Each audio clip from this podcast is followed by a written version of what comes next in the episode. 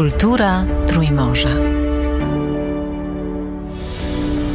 Dofinansowano ze środków oficjalnego partnera Fundacji Polska Fundacja Narodowa. Jednym z celów naszej wielkiej wyprawy jest opowieść o kulturze Trójmorza. Teraz jesteśmy w Miednikach Królewskim. Gościem jest ojciec Józef Makarczyk, franciszkanin i proboszcz parafii w Miednikach Królewskich. Szczęść Boże, dzień dobry. Szczęść Boże, panie redaktorze, szczęść Boże państwu. I zaczynamy opowieść. Jesteśmy na dziedzińcu zamku. Co to za zamek? Co to za miejsce? Miedniki Królewskie są takim rozpoznawalnym po właśnie po zamku, który również znajduje się w herbie tego miasteczka. Otóż e, pierwsze wzmianki o zamku e, już są e, w początkach XIV wieku. A dokładnie taka dokładna informacja o istnieniu tego zamku, który, któremu którego przypisuje się e, Olgierdowi jako temu, który postawił, e, to jest rok 1385 rok. To właśnie w tym czasie e, zamek był oblegany przez wielkiego mistrza krzyżackiego, Konrada Zollnera Rottensteina, który razem z krzyżakami stali pod zamkiem. Może, żeby opisać taką sytuację, to trzeba zobaczyć, że to jest zamek to jest zamek dość obszerny. Praktycznie jest największym z zamków, jaki był pobudowany w Wielkim Księstwie Litewskim. Wymiary jego 184 na 134, taki czworobok, również e, z murami 15-metrowymi, również z czteroma wieżami. Z tych czterech wież to najwyższa wieża miała wysokość 30 metrów, która jest zrekonstruowana do dnia dzisiejszego. Ma pięć pięter, gdzie można są ekspozycja wystawowa, można popatrzeć. Również ogromny dziedziniec, na którym e, no, mieściło się życie. E, po prostu ludzie, którzy tutaj, którzy tutaj byli. Po tym, po Olgierdzie, zamek przejął Witold jako jego syn e, i tutaj osadził dla obrony tego zamku Tatarów.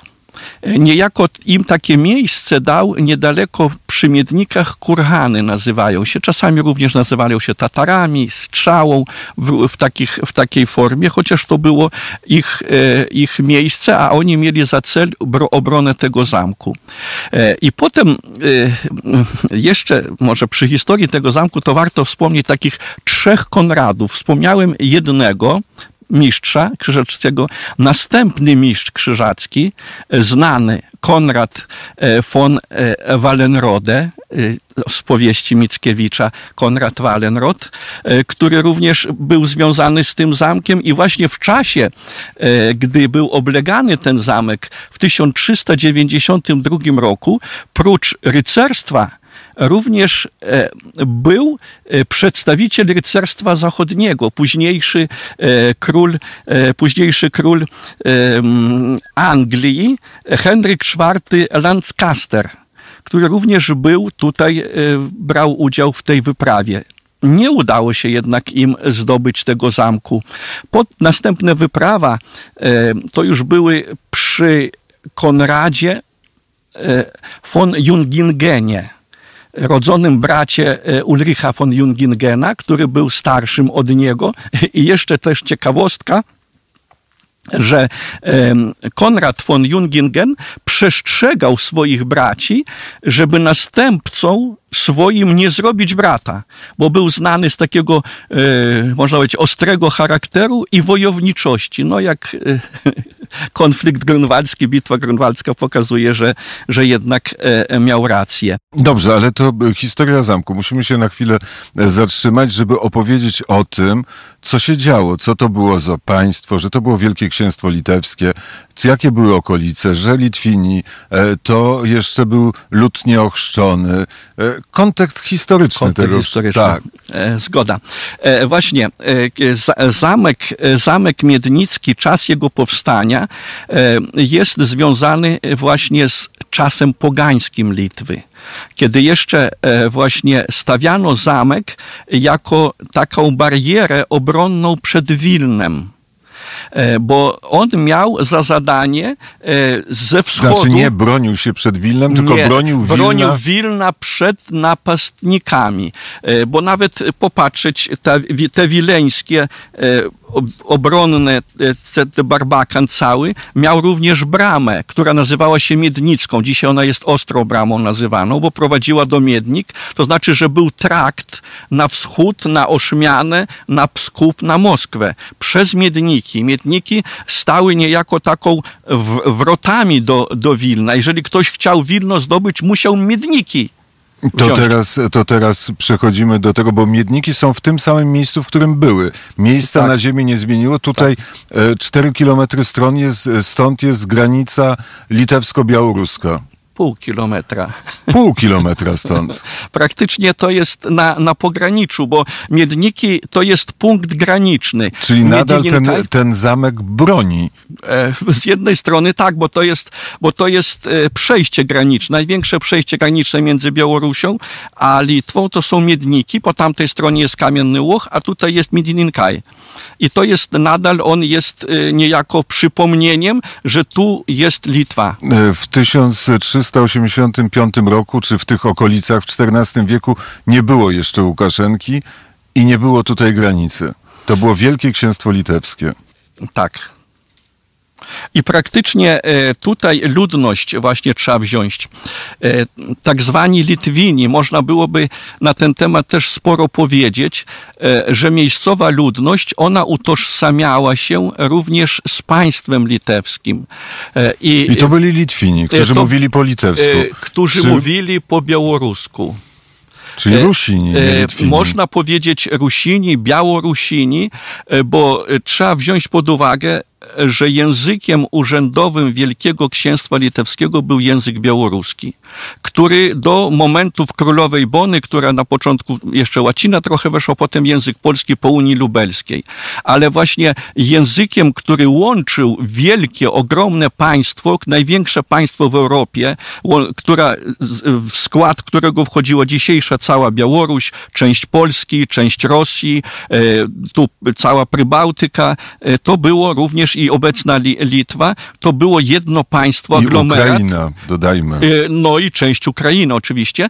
E, I to był, którym mog, można było się dogadać tym od morza do morza, od Morza Czarnego do Morza Bałtyckiego. Ludzie posługiwali się takim uniwersalnym językiem, tak zwanym językiem ruskim, dzisiaj byśmy powiedzieli. I Małorusini, Wielcy Rusini, Ruś czerwona, biała, czarna, jakbyśmy o nim I to mówili. był język ruski, ale nie język rosyjski. E, Nie, nie, nie, nie. To trzeba roz, rozróżnić, że to był język tak zwany ruski, chociaż on jest na dzień dzisiejszy najbardziej podobny do języka białoruskiego. Gdy weźmiemy statut litewski, właśnie w takim języku statut był napisany.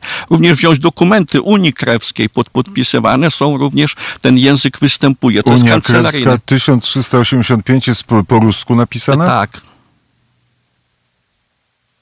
Dlatego, że, że jęz- języka trzeba zobaczyć. Nie było Kochanowskiego, nie było Reja. Język polski był w powijakach. Ten, tym się językiem nie posługiwano ogólnie. A ten język już, już bar, bardziej był, był, był rozrobiony. A język ruski z kolei e, wyznaczał, e, wyznaczał granicę wpływów Konstantynopola wtedy. E, Wtedy można powiedzieć nie. E, Nie, nie wyznaczał granic Konstantynopola, e, dlatego że na terenie Litwy tak samo rozwijało się łacińskie chrześcijaństwo i bizantyjskie. Chociaż Litwini nie przyjęli jeszcze chrztu. Chociaż Litwini nie przyjęli chrztu. Tak samo właśnie jest e, dokument, że za Gedymina, który nie przyjął chrztu, jest wzmianka, że są postawione klasztory dla franciszkanów i dla dominikanów w Nowogródku, w stolicy i tak samo w Wilnie. Że również zakonnicy już docierali tutaj jeszcze przed przyjęciem chrztu na, tem, na, na, tereny chrześcijaństwo, na tereny Litwy, które było ostatnim krajem w Europie nieschrystianizowanym I największym przy okazji. i największym. I dlatego to było pokusą wielką dla krzyżaków, bo e, zobaczcie, pojechać na krucjatę do Ziemi Świętej to była wyprawa, a oni mieli ten sam odpust, gdy nawracali Litwinów. To znaczy, to dla nich było to też taka... I o tym, o tym też mówimy w czasie Wielkiej Wyprawy, że e, ma, e, Litwinów było mało, Rusinów było dużo, a to Litwini stworzyli Wielkie Księstwo Litewskie. E, To jest ciekawa rzecz, że panujący, panujący Gedyminowicze e, przyjęli właśnie e, język i kulturę ruską za swoją. Za swoją. Chociaż język, język litewski był znany tylko na pograniczach, a ogólna, ogólna znajomość właśnie kultury i języka e, była, żeby połączyć. To jest takie, można powiedzieć, dzisiejszym językiem, czy esperanto, czy nawet użyć ten, tego słowa języka angielskiego. No jak połączyć ludy, jak z nimi porozmawiać? I ten język był uniwersalny, którym się największa... Czyli Litwini musieli z własnego języka zrezygnować. Nie, nie. Ten W sensie język, urzędowym. y, y, Nawet nie tyle, bo wiecie, jeszcze po czym się poznaje? E, Po miejscowościach i po nazwach. Na przykład tu nie, nie, nie, niedaleko są miejscowości, które noszą nazwy starożytne, stare litewskie. Na przykład Dajnawa, jako pieśń, można powiedzieć, czy dojlidy, dojlidy, to, to jest też jest z języka litewskiego. Nazwy zostawały, pokazały, że jakimiś e, protoplastami, założycielami tych miejscowości byli ci rdzenni, lit, można powiedzieć dzisiejszym językiem rdzenni Litwini, którzy używali języka litewskiego i te nazwy im nadawano. Tak samo jak i miedniki. Słowo miedniki znaczy drzewo. Drzewa było dużo. Miedninku to jest słowo, które jest, ma źródło słów litewski. No dobrze, to trochę mieszając współczesność z opowieścią historyczną. A teraz kto tutaj mieszka i jakim językiem się posługuje? E, Znaczy się e, na, na, e, na dzień dzisiejszy, e, na dzień dzisiejszy to, to jest ludność, która posługuje się kilkoma językami. Dzisiaj e, ludzie, którzy mieszkają w Miednikach, e, znają e, język polski, znają język białoruski, język rosyjski.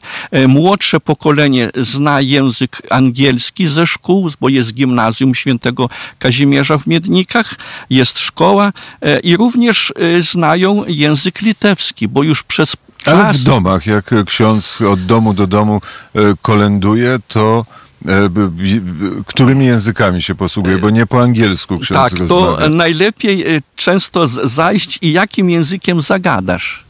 Jeżeli zagadasz w jakim języku, to ci tak odpowiedzą. Ogólnie jest przyjęty język polski jako język liturgiczny, kościelny, bo praktycznie e, język, który zawsze używany, mówi się z księdzem, najlepiej porozmawiać w języku polskim, chociaż ten język jest składany, tak e, jest określony, tak samo jak i Litwi, Litwini również używają słów polskich, słów rosyjskich, mówi i czasami przerywniki są, wchodzą. No dobrze, Nie ma czystego ale, ale ani czy, taka, języka. E, czy taka myśl albo taka identyfikacja po tych wszystkich latach i epokach z tym Wielkim Księstwem Litewskim istnieje gdzieś w, w tle jakichś rozmów, czy takiej identyfikacji już nie ma?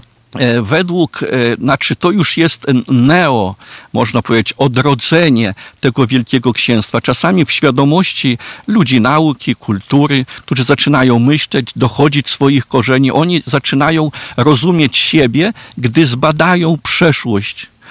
Ja mogę powiedzieć na takiego własnego doświadczenia. Miejsce, w którym urodziłem się, wioska Leonowicze, tam urodziłem się, wychowałem się. Gdzie to jest? To jest na Podlasiu. Dzisiejsze Podlasie, przy granicy z Białorusią jest parafia Jałówka, tak brzmiąca, co był, gdzie przechodziła linia Kerzona właśnie po, po II wojnie światowej oddzielili.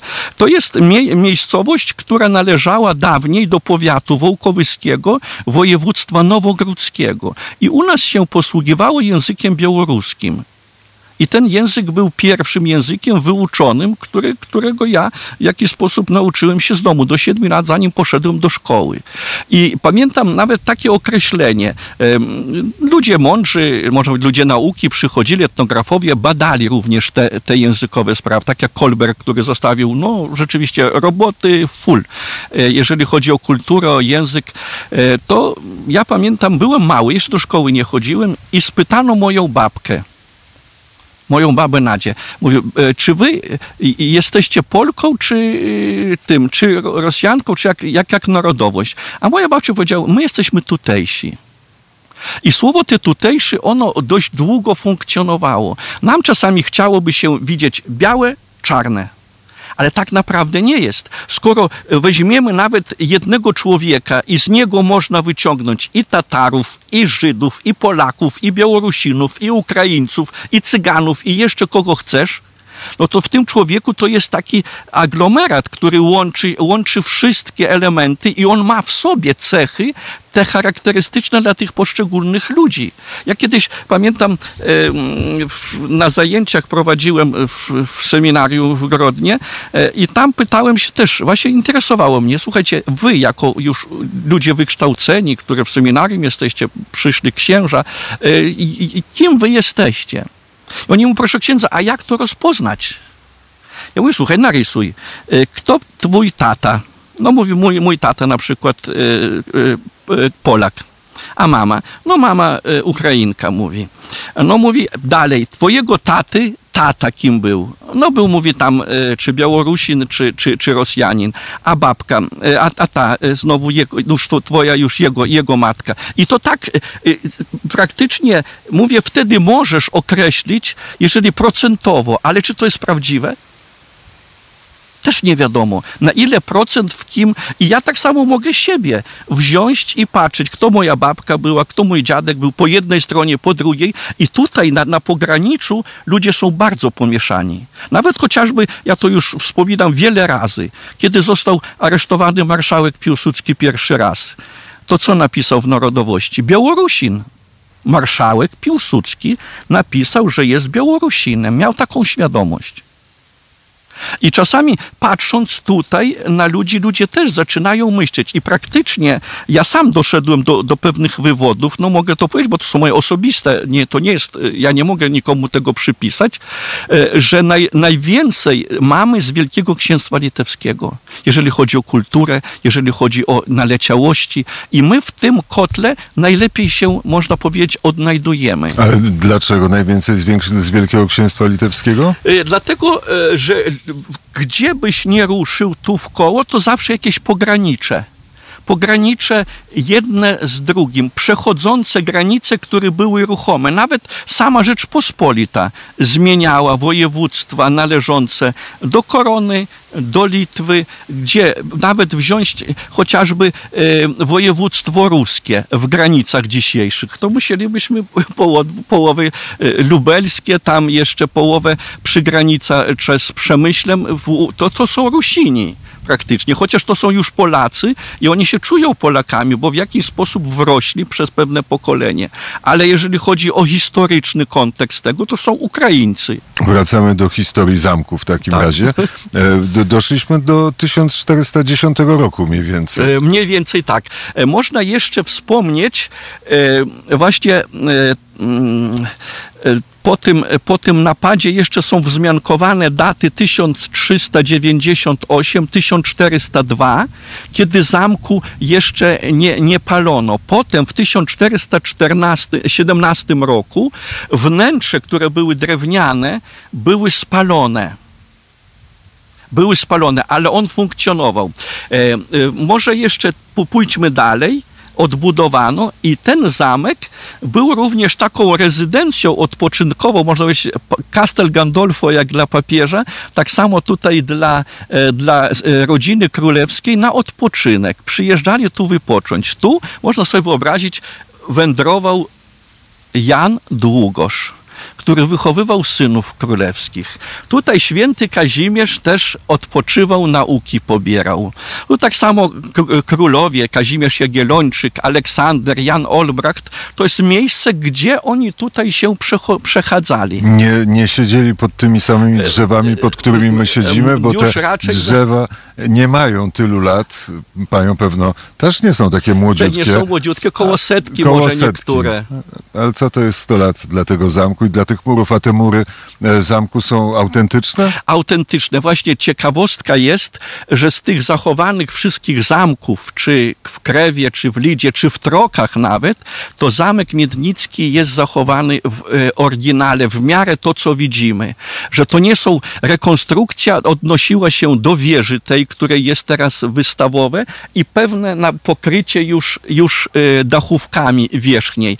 A zamek jest najlepiej zachowany z wszystkich tych Właściwie mury obronne mury tego. obronne, tak, mury obronne. I tutaj też trzeba powiedzieć, e, tu również przyjeżdżał Syrokomla. Tu był Ruszczyc i oni też interesowali się. Nawet e, Orda Napoleon narysował piękny e, obraz e, olej zamku Miednickiego i Syrokomla podaje, że ten zamek jest tak stary, że początków jego nikt nie pamięta. I również jest wersja od Syrokomly, od Ruszczyca, kiedy w 1484 roku zmarł Kazimierz w Grodnie, że jego w miodzie, bo miód był taką, e, można być, szlachetnym środkiem konserwacji, był przewieziony tutaj do Miednik, bo musiał e, zajechać do Miednik i był tutaj przez e, ileś tam e, lat długo, zanim nie postawiono kaplicy, później w 1636, gdzie został wniesiony do, do kaplicy w Wilnie, że był tu, przebywał na zamku. To, że był jako żywy, jako młodzieniec pobierający nauki i wychowujący się, to jest jedno, ale że potem spoczywał właśnie już po śmierci, bo praktycznie e, no nie było tych miejsc, gdzie on teraz się znajduje, ani kaplicy, ani niczego, bo on musiał gdzieś spocząć. I tu na tym zamku to jest taka jedna z hipotez potwierdzana przez niektórych historyków, chociaż na pewne, no jak to się mówi, dokumentów nie ma, tak jak na koronację Mindoga nie ma dokumentu, czy on był koronowany, czy nie był, gdzie był, gdzie, to, to, są wszystko hipotezy, które historycy y, wystawiają i daty, ale, ale my mamy tak samo, że tutaj jest duże prawdopodobieństwo i wiarygodność tej hipotezy, że on rzeczywiście przebywał tu później po śmierci przez, y, przez wiele lat, chociaż może nawet i, i setek. Przebywali to i książęta, wielcy książęta litewscy i królowie e, polscy, a kiedy e, zamek e, stracił swoją świetność? A to to już za przyczyną Moskwy. To już Moskale. to już Moskale. To już Moskale. Praktycznie zamek stracił swoje, swoje znaczenie. Był zdobyty w 1514 roku po raz pierwszy. I wtedy już szedł niejako ku ruinie. E, Był taki poseł cesarza Maksymiliana, który wracając z Moskwy w 1517 roku zostawił taką notatkę. E, e, Właśnie Sigismundus von Herberstein na- napisał, że zamek Miednicki chyli się ku ruinie. To znaczy, że on już kilka lat po tym zdobyciu e, nie za bardzo był odbudowany. I potem ostatecznie e, ten zamek niejako został e, w czasie, gdy Moskale najechali na Wielkie Księstwo Litewskie. To wtedy rzeczywiście Wilno ucierpiało. Podaje się, że na To był który rok? e, 1655 to jest ten, Czas- czas potopu. czas potopu, właśnie początek, bo przecież w czasie potopu również i Węgrzy najechali, Rakoczy najechał na Rzeczpospolite, tutaj Kozacy najechali, znaczy Moskale najechali, również i Szwedzi, to, to jest e, taki trudny czas. I wtedy oni właśnie palili, tak samo jak i w Wilnie dużo było, dużo było tak, i, i takich no, nie, niedobrych sytuacji, gdzie no, po prostu ni- niszczono i wtedy nawet ponad 50 Około 60 kościołów nawet zostało zniszczonych na terenie samej diecezji wileńskiej. Powiedział ksiądz i teraz do współczesności wracamy, że jesteśmy pół kilometra Od od, granicy. z Białorusią, czyli w moment, w którym Łukaszenko zdecydował się wypchnąć i do Polski, na Litwę e, swoich uchodźców. E, zamek bronił się przed rozmaitymi. E, to ksiądz doświadczał tego, to jest przy, przy samej granicy ksiądz mieszkał. E, Jakoś można, mogę powiedzieć to może i, i, inaczej bym e, powiedział, bo to panie redaktorze jest tak, że my tych uchodźców nie widzieliśmy. Tutaj zostały dla nich, tu jest tak, tak zwana szkoła pograniczników i tam ustawiono kontenery, ustawiono takie miejsce, gdzie ich łapano i tam przeznaczano. Ale jak łapano, to chcieli przejść przez granicę. Przez które- granicę, tak. Ich, A teraz na tej granicy ta granica jest strzeżona, tam jest spokój. mur. Te- Teraz to samo, co w Polsce. Jest mur? Jest mur. E, Można podjechać kawałek dalej, nawet jest widoczne o- ograniczenie, że ten mur został, został pobudowany. E, Wczoraj bodajże odjechał transport e, tych m, migrantów. Tutaj było w granicach 900 e, tych migrantów z różnych, z Afryki, z Bliskiego Wschodu.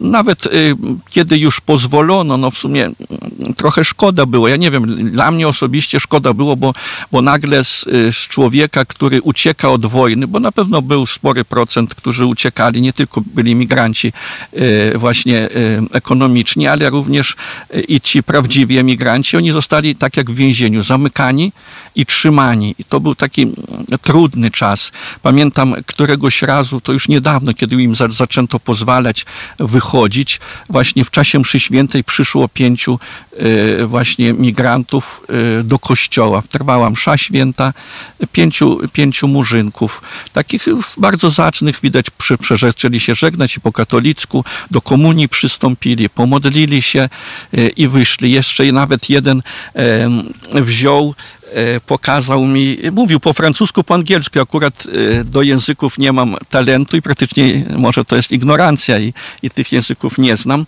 ale on otworzył, otworzył e, kajecik swój i tam e, pokazywał dzieje stworzenia świata. Widać, że rzeczywiście talent miał e, rysowania e, długopisem, bo tylko to miał i tutaj jest to, co pamiętał, fragmenty e, Biblii pisał, i rysował obraz Mojżesza, jak idzie przez Morze Czerwone. I ten kajecik był do połowy za, zarysowany. On mówi, że jak tu będzie siedział dłużej, jak on to dokończy, to przy, przywiezie, przyniesie mi do kościoła i zostawi e, na pamiątkę. Naprawdę ludzie, na których e, się patrzyło, widać e, żal w oczach, a z drugiej strony, ile to oni byli, nikomu krzywdy nie zrobili. Nikt się nie skarżył ani na kradzież, ani na jakieś nie, nieuczciwości, chociaż przechodzili takie u nas i koło plebanii, wszędzie chodzili, nikomu nic po sobie nas sprzątali.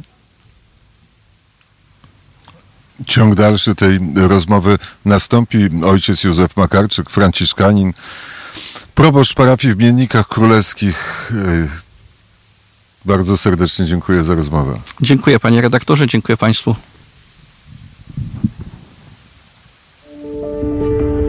Kultura Trójmorza. Dofinansowano ze środków oficjalnego partnera Fundacji Polska Fundacja Narodowa.